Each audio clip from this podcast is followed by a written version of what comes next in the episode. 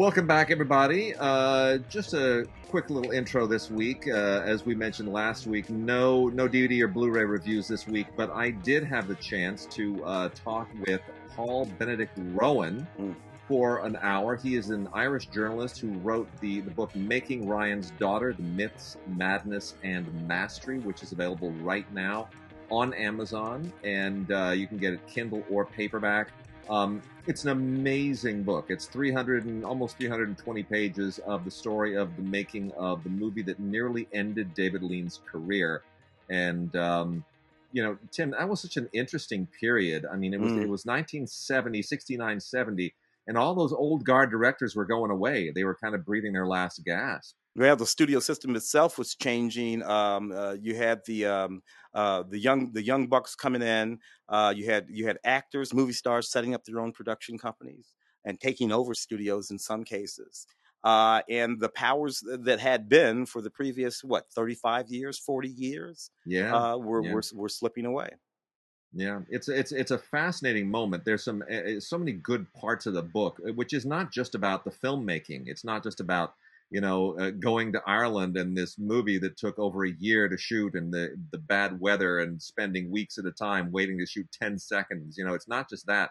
It's about how MGM as a company was changing, and how even during the course of this year plus of shooting, there was all this turbulence going on. I mean, I learned so much reading this book. It's a really good book. So without further ado, here is my interview with Paul Benedict Rowan on his book, Making Ryan's Daughter: The Myths, Madness, and Mystery. It is my enormous privilege today to be talking with Paul Benedict Rowan, the author of Making Ryan's Daughter: The Myths, Madness, and Mystery, which is one of the most remarkable making-of movie books I've read in a very, very long time. Just as a quick introduction, Paul Benedict Rowan is an Irish journalist, and he has written for the BBC World Service, and he has been a regular writer for the Sunday Times for the better part of the last two decades, writing on sports and news and everything else. And Paul, talk about, I mean, Ryan's Daughter, just to sort of preface it for people, it was almost David Lean's last film. As it turned out, it wound up being his second to last film, but it took him more than a decade to get around to making A Passage to India. And Ryan's Daughter just came around right at a sea change in the history of the movies, when everything was kind of leaving the 50s and 60s behind and moving into the grittier and more rough and tumble 70s. And all the old school directors were sort of being left behind. And Lean was coming off of his greatest success in Dr. Zhivago, with two Best Picture winners prior to that, Bridge of the River Kwai and Lawrence of Arabia.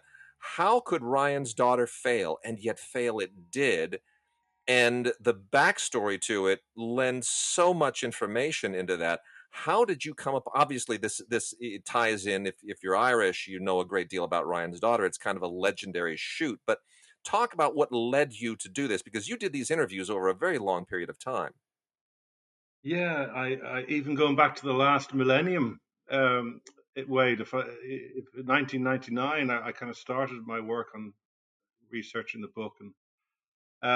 And really, there was an intense period over the turn of the millennium where I did most of my interviews. I traveled to Los Angeles to speak to some people over there and do some research. I live in London, so all the technical crew who worked on Ryan's Daughter, a lot of them were still living within a sort of a 50-mile radius of London.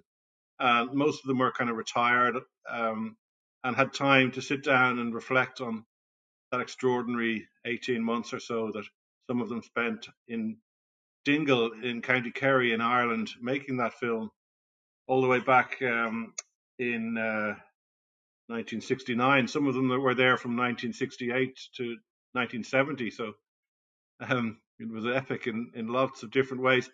And so I as a journalist, my curiosity was pricked, I suppose, by visiting Kerry and hearing the stories about Hollywood coming to rural Ireland in the late 60s, which was a very, I don't want to use the word backward, but it was a it was a place still back in the 30s, really, in lots of different ways. Like there would only just have been, sort of, they recently would have only had television there, and electricity would have been only sort of it would have been there for about 10 years. So very simple kind of peasant kind of lifestyle most people lived. And you even say in the book that everything had to go, they still didn't have direct dialing. They had to go through the switchboard.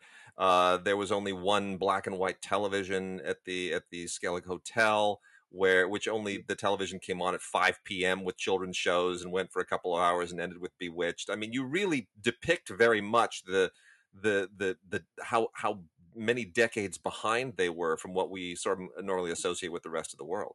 Yeah, I suppose probably direct dialing in the States would have been well in at that stage, and probably a large part of the rest of the Western world. But in Dingle, you know, if you wanted to get through to Robert Mitchum's place, it was still, you had to go through the operator who'd stitch it through. His number would have been something like Dingle 58 or something like that, or, you know, Dingle 1 or something. Like it was as simple as that. And she might listen in as well while you were having a conversation with the great man, right? I mean, as I say, Dingle was it was really a small Irish town that was steadily declining from its peak, which was really going back to maybe a couple of centuries before. Really, they depended a lot for their income on emigres in the U.S. sending back money. And then some of them would have lived off handouts, done a bit of farming, done a bit of this, done a bit of that, done a bit of fishing. And then, so when Ryan's Daughter came along, it was like manna from heaven. The Faraway Productions, the David Lean's company, which made the film, you know, were paying kind of 10 times the rates that these people were normally used to. And Ryan's Daughter people were quite clever. They really got the locals on side by employing them, for one thing, and by spending their money in Dingle and in the shops and stuff, in the pubs as well, lots of it, and so they kept the money local, and local people loved them for that. They could have brought in outside people to do all the supplies, but they didn't. You know, they had plenty of money, as you say, after Dr. Zhivago, which was certainly probably Lean's most profitable film. A lot of people would say it wasn't one of his better films. But it was Lean made money hand over fist on that movie. You know, Lean could do no wrong really coming into Ryan's Daughter, even though, as you said in your intro there, the movie times were changing. A lot of the MGM was doing quite badly financially at the time, and they were seen to be old fashioned and making a lot of old fashioned movies, and Ryan's Daughter kind of fitted into that category. They had a lot of upheaval in MGM at the time. There was 3 or 4 different owners, 3 or 4 different presidents coming in, all trying to rescue the company, all trying to get a bit of the glamour of Tinseltown. You know, these are guys who had previously worked like Seagrams, like Bronfman, Edgar Bronfman. He ran Seagrams, but they all seemed to be attracted to the film industry, even though some of them knew little or nothing about it. And eventually it was Kurt Kerkorian who took over MGM and brought in a guy called Jim Aubrey, the Smiling Cobra, who was just a kind of a cost cutter and a slasher, and basically no movie was going to cost over $1 or $2 million to make. And Ryan's Daughter, even at that stage, was heading into being a $15 million movie, but it was too late for Aubrey. He stopped a lot of movies at the time being made. Zinnemann's movie, Man's Fate, was axed, even though the sets had already been built on Pinewood Studios, and Kubrick's Napoleon, that was iced as well. So Lean was far enough down the tracks so that Aubrey couldn't stop him, and MGM as well. They were hoping that Ryan's Daughter was going to really kind of save the company. That was the feeling at the time. Wow. Mm. And you know, your own fascination with this. I mean, you've committed a lot of time over the years to this story. What does it mean to you personally? Good question. Wade, unlike you, you know, you probably maybe love the film. I love the film in terms of the scenery and the landscape and all the rest of it. I see some of the problems, and I can see why a lot of people didn't like it, but I suppose it wasn't from watching the film that I would have been become, I suppose, obsessed about Ryan's Daughter. It was really from hearing the stories about how it was made and all that. And I wouldn't have really regarded myself as a film buff, probably unlike you. I come just more from a kind of a journalistic background in terms of, spotting a good story and running with it can take me anywhere really. But the more I researched it, the more I became kind of, I suppose, in love with some of the figures, even though they were dead at this stage. Like I think I kind of fell in love with Mitchum and I kind of fell in love with Lean as well. And I just had massive respect for them in terms of what they, reading up what they'd achieved in their careers, coming from completely different perspectives. And, they didn't really get on, but I think they had a lot of respect for each other at the same time. I suppose it was also fascinating in that I was exploring, once I started doing the research, I met a lot of really kind of fascinating and kind of colorful personalities, people who worked in the film industry who had a lot of, they were great, as I say, great characters and had great stories to tell and were strong personalities. Didn't mind calling it as it was, Didn't mind if necessary criticizing David Lean, even though they would have had a massive respect for him. So I was getting a level of frankness about from my research that I was really kind of thrilled by. I went to see the producer Anthony Havelock-Allen, who. He lived in sort of West London, kind of a nice Georgian house there. And he spoke to me for 90 minutes or so, even though he was getting close to 100. His mind was still sharp as a tack, really. He kind of lambasted the film and lambasted Mitchum and was very critical of David Lean, even though Lean was a great friend of his. And even though Anthony Havelock-Allen made a lot of money out of Ryan's Daughter himself, and it's probably his biggest credit that he had in his long career. So, it was just it was really refreshing meeting all these kind of curious characters who I hadn't really entered that milieu before. And I found people so helpful, and I'm not trying to sound sycophantic here, but people like David Lean's biographer, Kevin Brownlow, he kind of just basically opened his library and said, take what you want, really, and it was just an extraordinary level of generosity. The more I kind of researched it, the fonder I grew of the whole film and everything around it, really. And I think the book is quite critical. Lean made a lot of wrong decisions in terms of when he made the movie, and they probably didn't do their homework properly in terms of, the Irish weather, how it was going to mess around with the schedule and all the rest of it. But I hope that my respect for Lean and the others, comes across in the book. It does very much, and what I most love about the book, because I've read all the existing, I've read Adrian Turner's biography of Bolt, I've read Brownlow's biography, but Brownlow's been very, very kind with me as well. When I've needed some things, he's been a wonderful resource. I know Steven Silverman, who wrote the original Lean bio, and of course I've read Eddie Fowley's Dedicated Maniac memoirs, and they all paint a picture. But your book fills in all the blanks. I feel as though it's they all just provided the mortar, but you've provided the bricks as far as this film is concerned. Definitely. And the thing is, when you talk, go on. Sorry, yeah, keep going. No, I was going to say really quickly that Ryan's Daughter does kind of get short shrift because obviously it's the film that of his latter part of the career that doesn't stand out of his last. 5 films, it's the only one that wasn't nominated for Best Picture and Best Director and all of that, and so they tend to sort of skirt past it, but I think it's a real cautionary tale. Yeah, it's kind of considered to be the runt and the litter, isn't it? You know what I mean? Which is really, really unfair on it.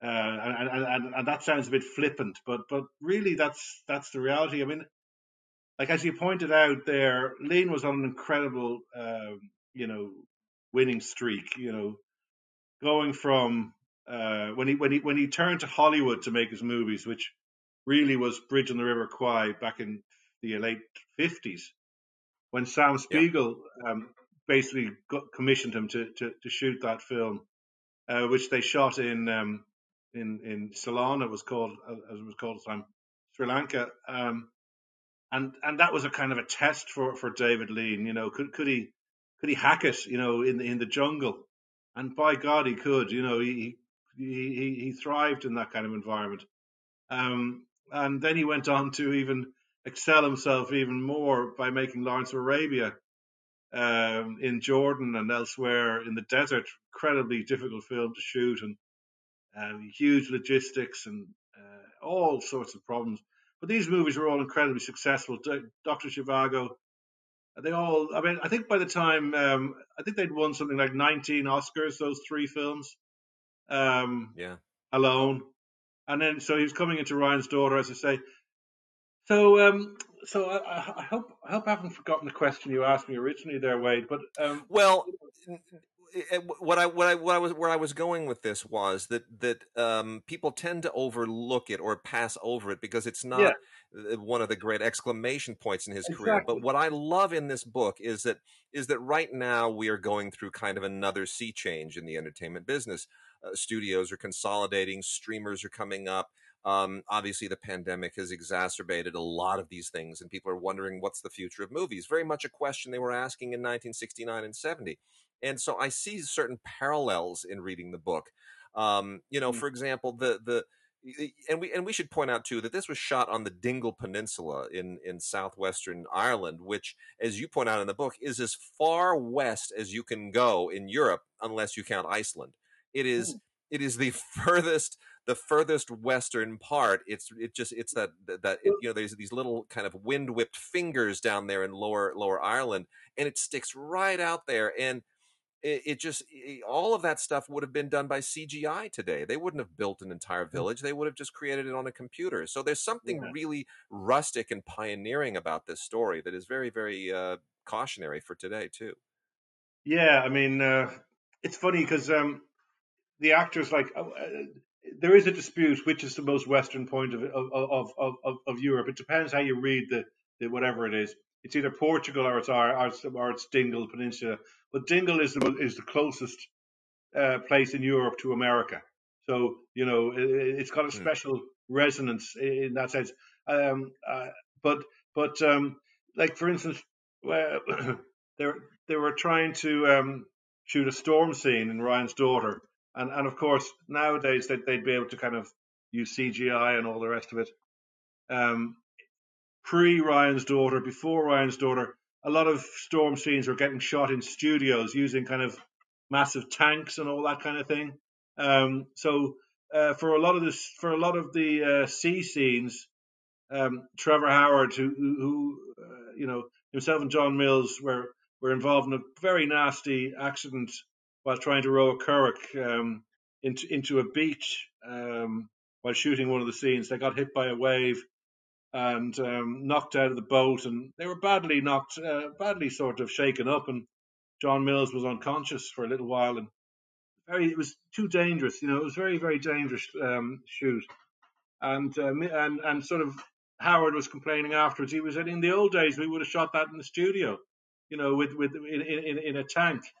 And then, of course, you know, and then you read it and you think, well, yeah, and now these days they would have CGI'd virtually that whole thing. So Lean was looking for this incredible level of authenticity that only someone like him, you know, with his status, you know, could really kind of demand from the studios, you know, that they give him the time, you know, and the money to take as long as he liked really to make that movie. And nobody could tell him to hurry up, you know, nobody could really sort of crack the whip, because you know, he simply wouldn't do it. And so it's extraordinary film to watch in that sense. You know, they had to wait for the storm.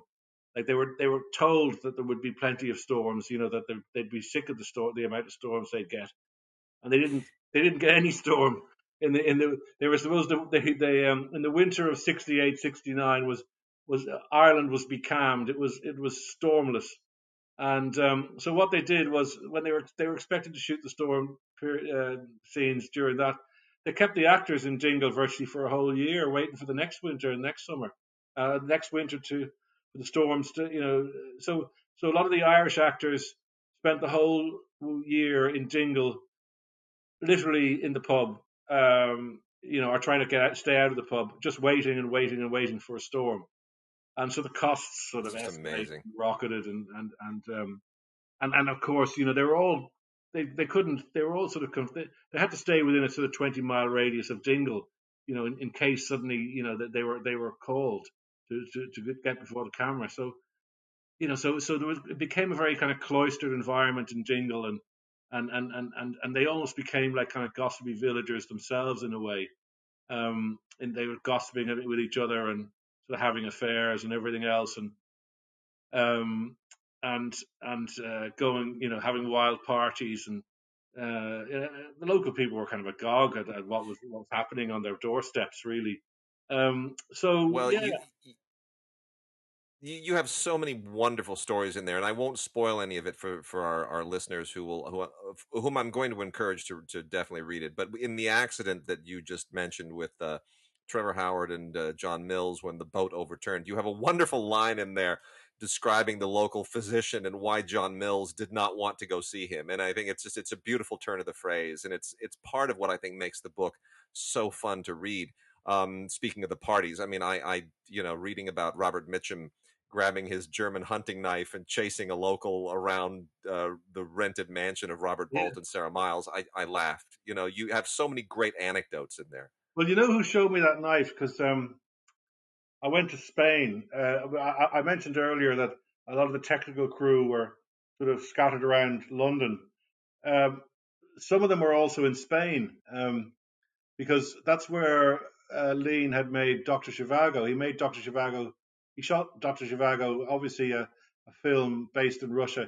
He built Moscow on a set outside of Madrid, and so Dr. Zhivago was shot almost entirely in Spain. And Lean loved working in Spain. He loved. I think he was. His politics didn't. He wouldn't have been as extreme as General Franco, who was the Spanish dictator at the time, but his politics would have been comfortable enough there. So some of his technical crew came from Spain. So I went to Madrid, and I went down to see Eddie Fowley, who was living in this very southeastern tip of Spain, a place called Carboneras, where they filmed Lawrence of Arabia when they moved out of Jordan. So Eddie Fowley, Lean's man Friday, his kind of right hand man, was still living in Carboneras. So I went to see him, and then I went up to Madrid to see a guy called Pedro Vidal. Pedro was the first assistant director on Ryan's Daughter, and he brought me into his small apartment in Madrid, and he started showing me some mementos, including he pulls out this big knife, and he said, "This is the knife. This is the Robert Mitchum's the knife that he sold me." And it was a beautiful piece of German engineering, I suppose you might call it. And it was a Puma White Hunter knife, a deadly weapon, beautiful. And he said, Robert Mitchum sold me this for a penny after I expressed my admiration for it. And that was really extraordinary, that extraordinary moment, actually, in my research when I saw that, And that linked in then with the story about the party when some local idiot kind of poked Mitchum in the eye, and Mitchum went out. Mitchum's eye was bloodshot, but he sort of went out to his car. He was enraged. He went out to his Porsche and he got his knife and he came looking for the guy, but thankfully he didn't find him. The guy had scarpered. A lot of the locals wanted They loved Mitchum, most of them. Mitchum used to walk around Dingle, do his shopping. Mitchum was on call like everybody else, waiting and waiting and waiting and waiting. And he was going crazy. He thought he'd have the opportunity to go to sort of take breaks in London, where he knew lots of people, and even go back to LA to see his family and stuff. But like he went to LA, you know, he basically looked at the contract, he looked at the script, and he said, I'll be able to take certain breaks here. And they said, oh yeah, you can go away for a couple of weeks. And I don't tell the story as well as Robert Mitchum tells it.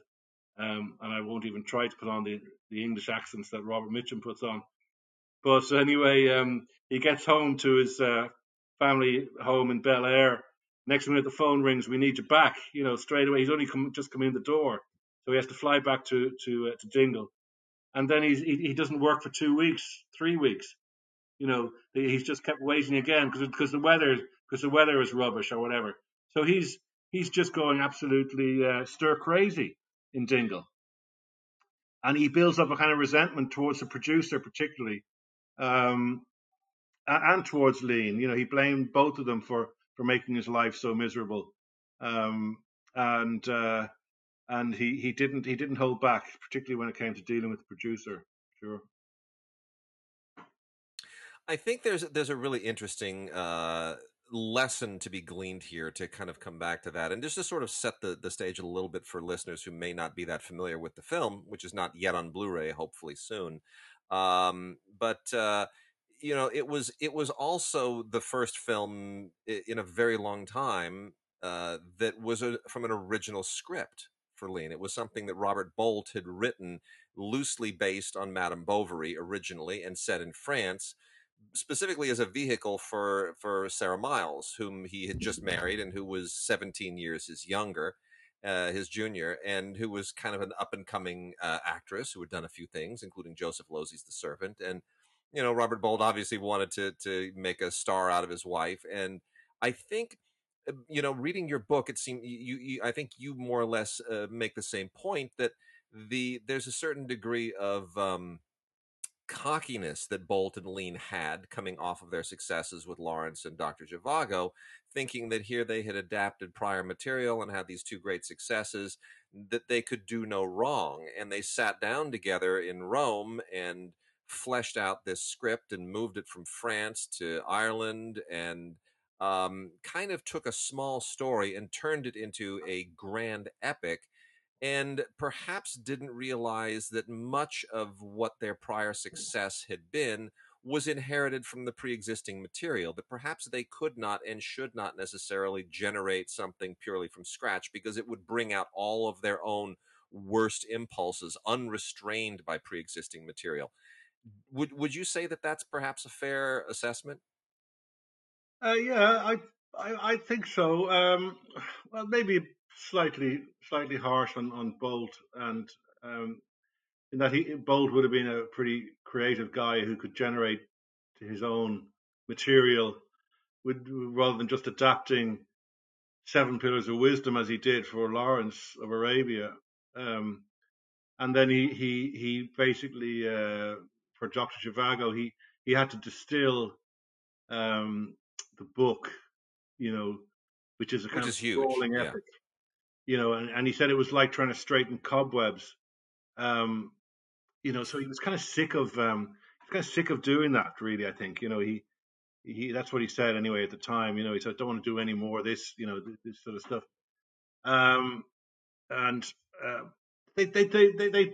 Look, they tried to pass off Ryan's Daughter as a totally original film, but most people accepted it as such. And then afterwards, they said, "Oh, we fooled you.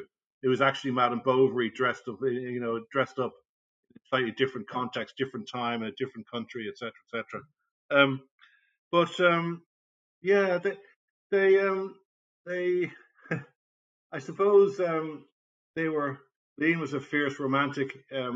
He didn't like Bolt's original script, which was Madame Bovary, just a straightforward adaptation of Madame Bovary. He didn't like it particularly, but Lean had just fallen in love with a young woman himself, who became his fifth wife. He was married at the time to an Indian woman, and then when he was in India, he met I suppose you might call him he met a kind of a Western woman who was born in India to Swiss parents, young girl. She was Sandy Lean. She was Sandy Holtz. She was 20 years of age. So he kind of, he came to Dingle with his young girlfriend, really. Everyone kind of assumed it was probably his wife. And so he kind of originally dismissed Bolt's picture, Bolt's Bolt's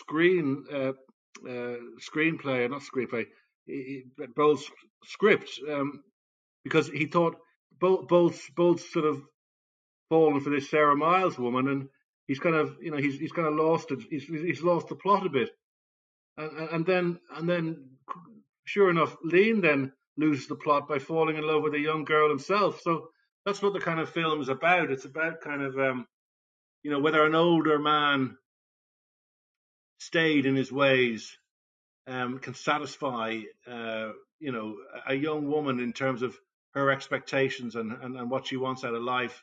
And that's part of what Ryan's Daughter is about. It's about a young girl growing up and, you know, trying to wrestle with the with becoming a woman in a kind of a very kind of you might say kind of a where she doesn't have any empathy from the local people. So she marries this person who she thinks is the man of her dreams, but he's not. I mean, this is what happens in the film. Without, you know, I'm not giving the plot away. It's 50 years ago.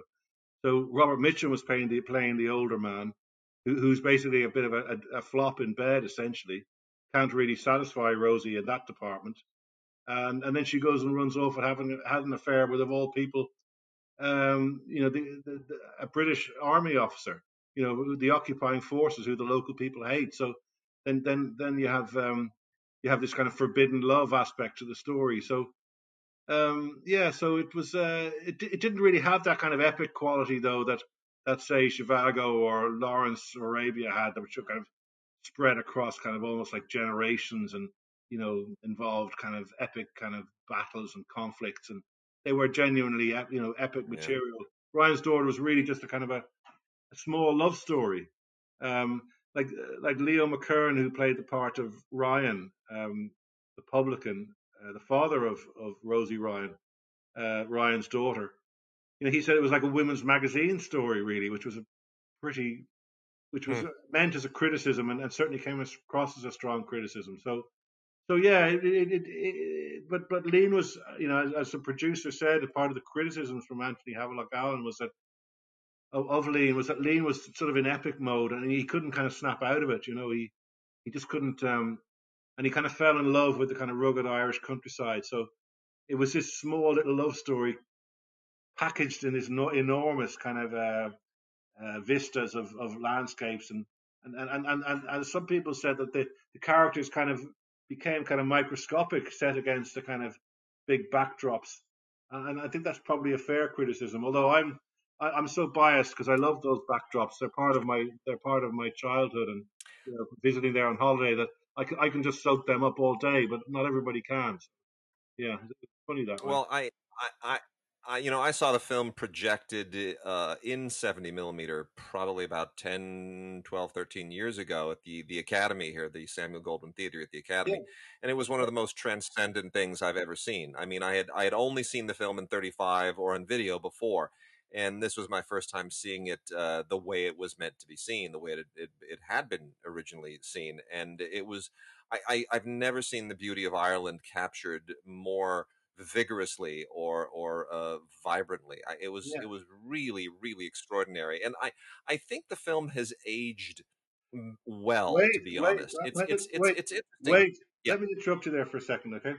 Because I went to see it in LA as well, at the Academy Samuel Goldwyn Theater on the 15th of November 2002. Were you there? I was there, so we were there at the same screening. That was it, yes. And now it's taken us best part of 20 years to actually have a conversation. Yeah.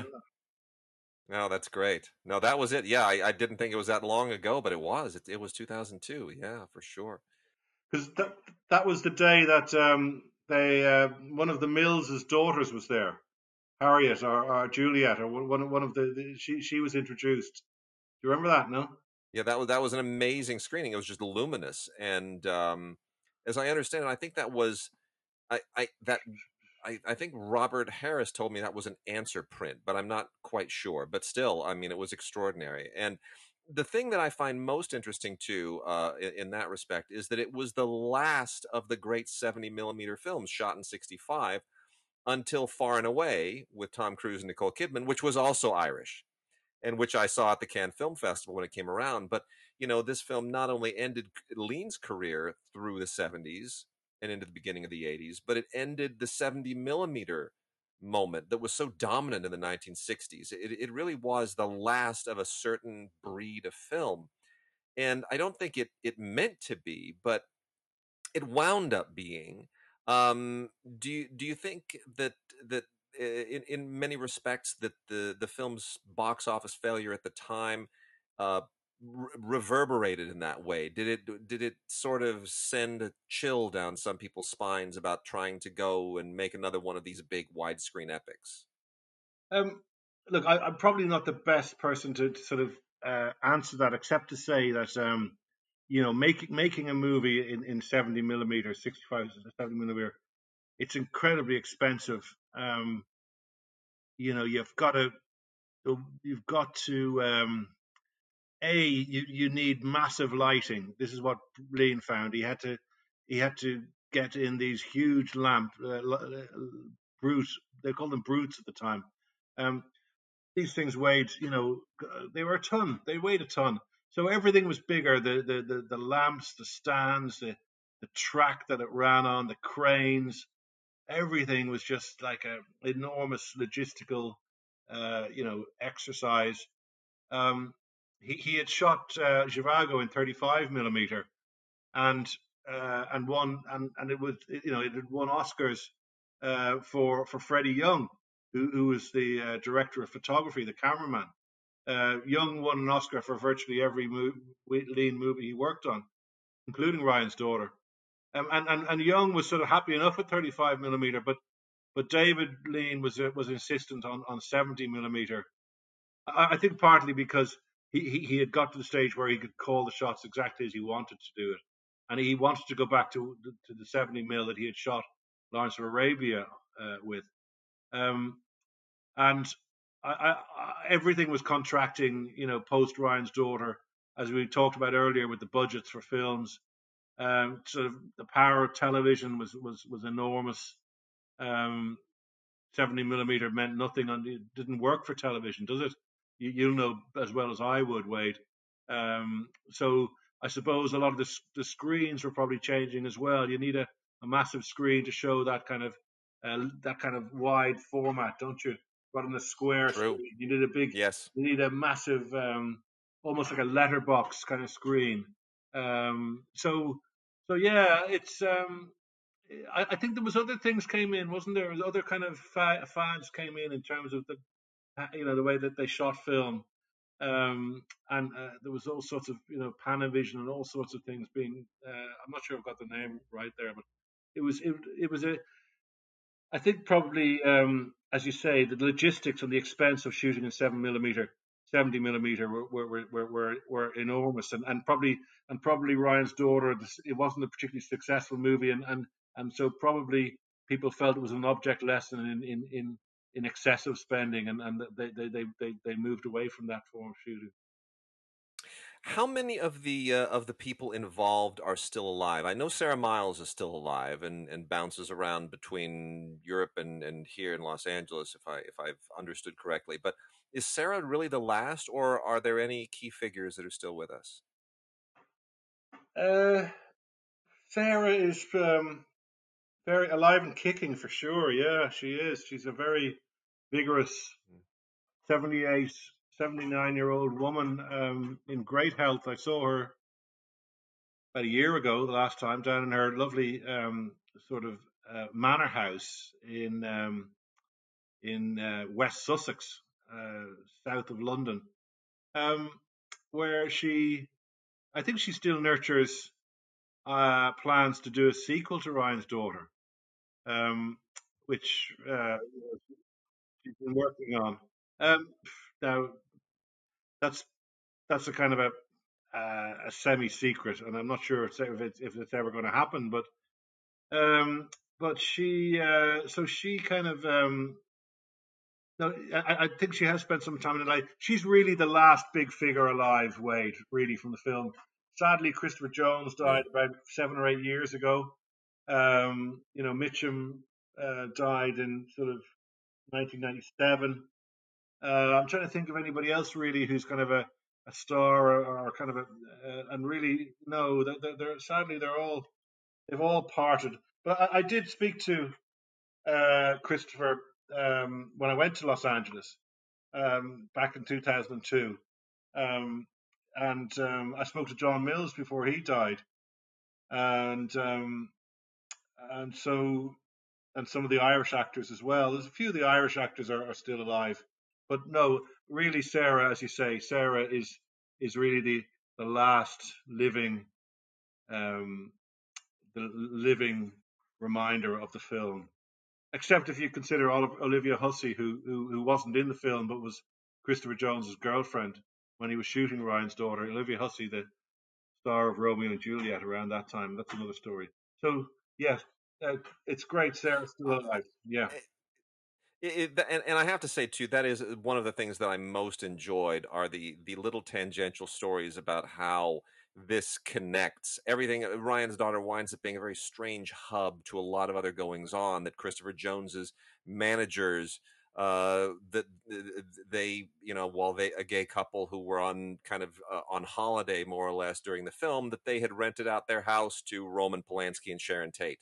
And suddenly all of, you know, when you share those anecdotes, it enlarges the world of Ryan's Daughter. Or when Pedro heads to Los Angeles to try to talk Marlon Brando into taking the part that Christopher Jones eventually took. And you have a very, very funny anecdote about that as well. I mean, they're all of these wonderful peripheral stories that just sort of paint a picture, not just of this production, but of Hollywood at this very eccentric moment of time when it was changing from the culture of the studios to a, you know, a bit more of a lazy kind of counterculture, independent world of the late 60s and 70s. It really does seem to be this transitional moment. And many of them, I mean, Christopher Jones, certainly, because he had made a lot of these very popular counterculture films, but you know, a lot of them, like Lean, weren't really ready for that change. And I think you paint that world very, very beautifully, and you paint that moment in time very, very vibrantly as well. Yeah, no, it was, you know, I was kind of hoping the book would come out in 1969 rather than 1970, because I was so taken by that whole tragedy of the, well, you know, the Manson family murders of Tate, yeah, and her friends, and in that house in Cielo Drive, is that if that's how you pronounce it, and yeah, of course, yeah, you know, it's all come up again in Once Upon a Time in Hollywood. You know, we've just, you know, where if you look at Once Upon a Time in Hollywood closely, you see all the references to Christopher Jones in that film. You know, Tarantino's obsessed by Christopher Jones. He tried to get, yeah, Christopher Jones to play a part in Pulp Fiction, the part of Zed, which had no attraction for Jones because it was a pretty gory part. Yeah, the you know, it's sort of all these troubles kind of coming in, you know, are kind of impacting on they're spending so long in Dingle, and all these troubles are coming in and out. Like, you have the trouble up in Northern Ireland just starting off, you know. So you've got the murders of Sharon Tate and her friends, you know, affecting what's happening in Ryan, you know, thousands of miles away in a small little village in Ireland, because Christopher Jones was kind of was said to be having an affair with Sharon, not necessarily at that time, but a few months previously. And was a good friend of Sharon Tate's, and it kind of really messed his head, and really affected him in terms of the shooting of Ryan's Daughter. He had a lot of mental problems around that time, and Lean found it very difficult working with them, and I didn't really sort of have any sympathy for the fact that this was a very kind of confused young man, you know, going through a difficult period. You know, making the biggest movie of his life. As you said, he had made a few counterculture movies and he made a movie called The Looking Glass War. But this was his big kind of break, you know, getting this part in Ryan's Daughter, Christopher Jones, who kind of who was really struggling to get up to the task, frankly, and kind of delayed the movie a lot because they had so many problems getting him to play the part properly. And yeah, it didn't help like that the murders of Sharon Tate and her friends really badly affected Christopher Jones, and he also crashed his car, his Ferrari, as you probably remember. You know, almost lost his life. Yeah. You know, some people said he was trying to commit suicide. I spoke to Christopher, and he strongly denied that. And I found Christopher a very engaging individual, I have to say. Yeah. So, and then when the movie's over, Christopher goes back and lives in the same in that same house. Lived in Cielo Drive, in the lodge, in the sort of gate lodge, and he dropped out. He became part of the counterculture himself. He became a kind of like a hippie, even though he never really embraced that particular movement up till that time. So the Christopher Jones story is one of the most interesting parts of the book. What happened to Christopher Jones, and perhaps, you know, I'm not saying Ryan's Daughter was cursed. I mean, that's just too flippant to say that. But you know, there was two people going into that movie who were supposed to become superstars. One of them was Sarah Miles, and one of them was Christopher Jones, and both of their careers kind of declined very, very sharply after that. Christopher virtually never made another movie again, and Sarah had a huge problem post Ryan's Daughter over the death of David Whiting, her manager. You know, when they were shooting a film over in Arizona, and kind of she said she became blacklisted by Hollywood over that.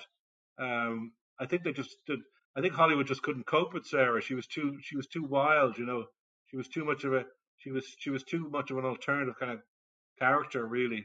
And So that was one of the legacies of Ryan's Daughter, was the fact that those two actors really kind of it didn't work for them, frankly. You know, that's sort of part of the reason as to why Ryan's Daughter is in some ways seen as a bit of a failure. You know, and it's funny because, again, I think the film has aged beautifully with time. I think unless you know all of these backstories to it, unless you know all of the problems, I think watching it today, it just feels like a wonderful, wonderful throwback to a kind of film that just doesn't exist anymore. And there's something sort of deliriously romantic about it. And again, unless you know all of the problems, you would never see them necessarily on the screen, at least not with our 50 years of hindsight.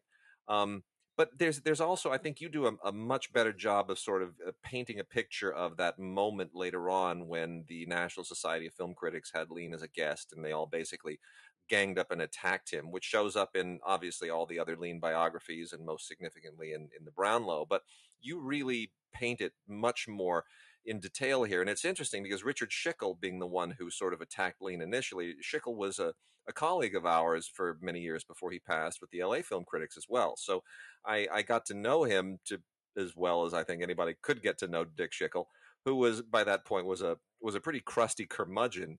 But I think what comes out the way that you write it is perhaps that there was not as much ill intent as Lean may have perceived. And I could certainly, having known Schickel, I could see that when the very sort of famous dig that he takes at Lean initially, I could almost see Schickel thinking that he was being cute and perhaps adorably impertinent, and not necessarily understanding that someone would take that as an insult. So, I mean, it's really, you paint that picture very, very well as well. Do you also feel that perhaps the film has aged much better, and that we see it through, not to, you know, pun intended, but rose-colored glasses? Yeah, I do. I totally take your point about the fact that they really don't make movies like that anymore. And it still looks absolutely stunning. You know, it's, you know, visually it's just incredibly powerful film, and you know, it's quite slow moving, but you know, I think it's really kind of it really takes you to a different world completely, and even as an Irishman, I'd say that, you know, I think the ending, they didn't quite get the ending right, but we can forgive them that. I think with the Schickel thing, funny because Steven Silverman is the guy who kind of, who I think is probably a colleague of yours as well. Like, yeah, Steven, I know Steven well. Interesting guy to talk to about, because Lean, it was in Steven's book on David Lean that Lean really laid into Schickel over that meeting in the Algonquin Hotel in New York in November 1970. He said that Schickel had said, how could the guy who directed Lawrence of Arabia make this pile of shit? Which really would be which would be an insulting thing for anybody to say to Lean. Schickel argued that that's not how the meeting opened, as Lean claimed. Lean claimed that was part of Schickel's opening remarks. Schickel had a different memory of it, and he said that he made that remark or a similar remark maybe an hour into the meeting when he said he was trying to sum up what the kind of critics were saying to David. And Schickel said that he didn't use the word shit. He used the word piece of bullshit. And Schickel argued strongly in a letter to Brownlow, Lean's biographer, that bullshit is not as kind of offensive a word, certainly in an American context, as shit is. So I hope you don't mind me using that kind of language. It's the historical record. Yeah. I have to say, having been on many email chains with Richard Schickel over the years, I am inclined to take Lean's version of that story much more. So Richard Schickel's, Schickel's. I mean, a lot of us have saved those email chains for posterity because Schickel's forethought was, even if he was not being malicious, his lack of forethought certainly comes through. There's an instinctual kind of curmudgeonliness to him that. You sort of have to sometimes you read twice and go, did he really just write that to the whole group? And in fact, he did. None of that surprised me in the least. Well, Lean's, I took Schickel's side slightly because Lean would kind of famously kind of forget things that he didn't like or didn't, and slightly twist, the facts to suit himself, I think, on some occasions. And, his recollection of things wasn't always 100%, but probably the main villain of that piece, in inverted commas, was Pauline Kael. She was the most vituperative, and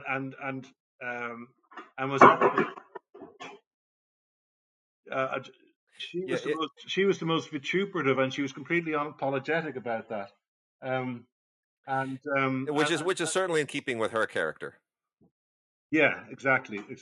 And so she was apparently the one who was kind of the most offensive, really, if you will. And I think and Lean certainly remembered all that, but he kind of found Kael to be quite an attractive woman as well. So.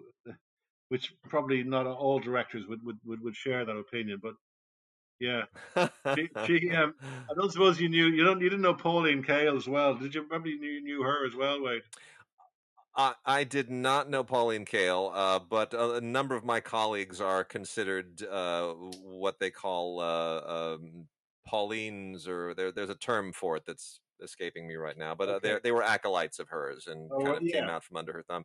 A radio colleague of mine, Peter Rayner, who writes for the Christian Science Monitor, was one of her close associates as well. So I've heard many stories about Pauline, certainly secondhand.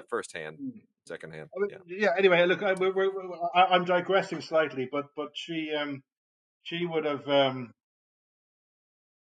have held back, no doubt. She was kind of like, I think she prided herself. I think is she a New Yorker? I'm not sure, but she was very much of that. She went out, she left the meeting, and she kind of, Lean's girlfriend, later to be wife, who we've talked about before, Sandy Lean, was waiting outside along with a guy called Nat Weiss. You probably heard of him, of MGM, an MGM publicist, and his wife. And Cale sort of grabbed Sandy by the hand and said, "You got to come into this meeting. You know, we need some dames in here. You know, we need some. There's too much testosterone, you know, pouring around in there. We need to sort of lighten the mood a bit." You know, and she tried to drag Sandy Lean, Sandy Holtz, as she was at the time, into the sort of banqueting hall where they were having the meeting, and Sandy was having none of it. So that was you know, I mean, I think there would have been a lot of the critics would have there would have been a lot of kind of bitchiness among the critics as well, and I think that you know, Schickel certainly felt that Cale was kind of monstering the whole meeting, you know, and perhaps that might be, you know, I can well believe that to be the case. Paul, thank you again, and I will encourage all of our listeners to definitely pick this book up. It is a wonderful, wonderful lesson in filmmaking and in an era bygone. Making Ryan's Daughter: The Myths, Madness, and Mastery by Paul Benedict Rowan.